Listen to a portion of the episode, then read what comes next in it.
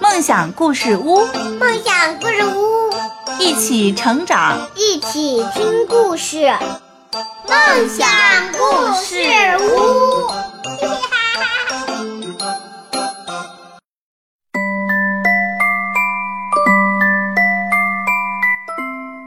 各位小朋友们，大家好，欢迎收听梦想故事屋，我是梦想的妈妈。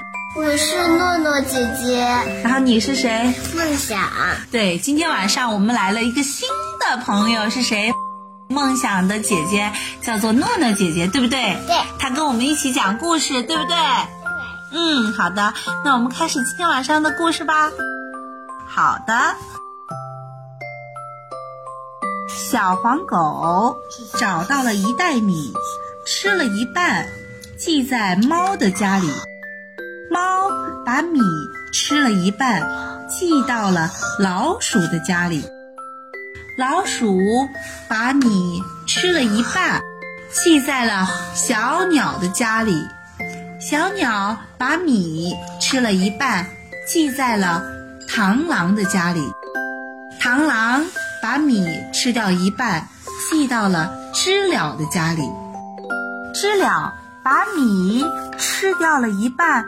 只剩下一粒米，老黄狗向猫讨米，猫说：“寄在老鼠的家里。”老黄狗向老鼠讨米，老鼠说：“寄在小鸟的家里。”老黄狗向小鸟讨米，小鸟说：“寄在螳螂的家里。”老黄狗向螳螂讨米，螳螂说。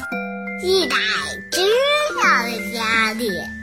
老黄狗向知了讨米，知了说：“剩一粒米，被蚂蚁衔去了。”老黄狗说：“这是猫不好，我去咬猫。”猫说：“这是老鼠不好，我去捉老鼠。”老鼠说：“这是小鸟不好，我去咬小鸟。”小鸟说：“这是螳螂不好，我去捉螳螂。”螳螂说：“这是知了不好，我去捉知了。”知了没法，就躲在树上哭。